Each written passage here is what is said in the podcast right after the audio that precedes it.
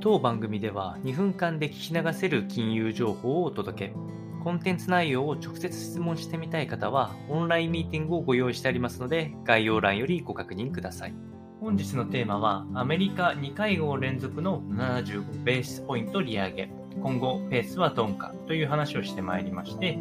えー、昨日7月27日に FOMC2 日間の日程を終えまして、えー、これはコンセンサス通り、えー、2会合連続の75ベースポイントの利上げとなりまして、えー、前会合と合わせて利上げ幅が1.5ポイントになりますので、これは1980年代で初め、えー、以来の大幅の利上げとなっております。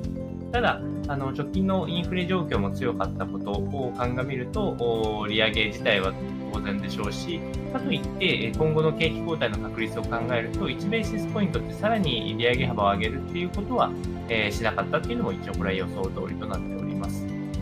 えー、そして一応この、まあ、パウレ議長をはじめ、えー、FRB メンバーの、えー、意思としては、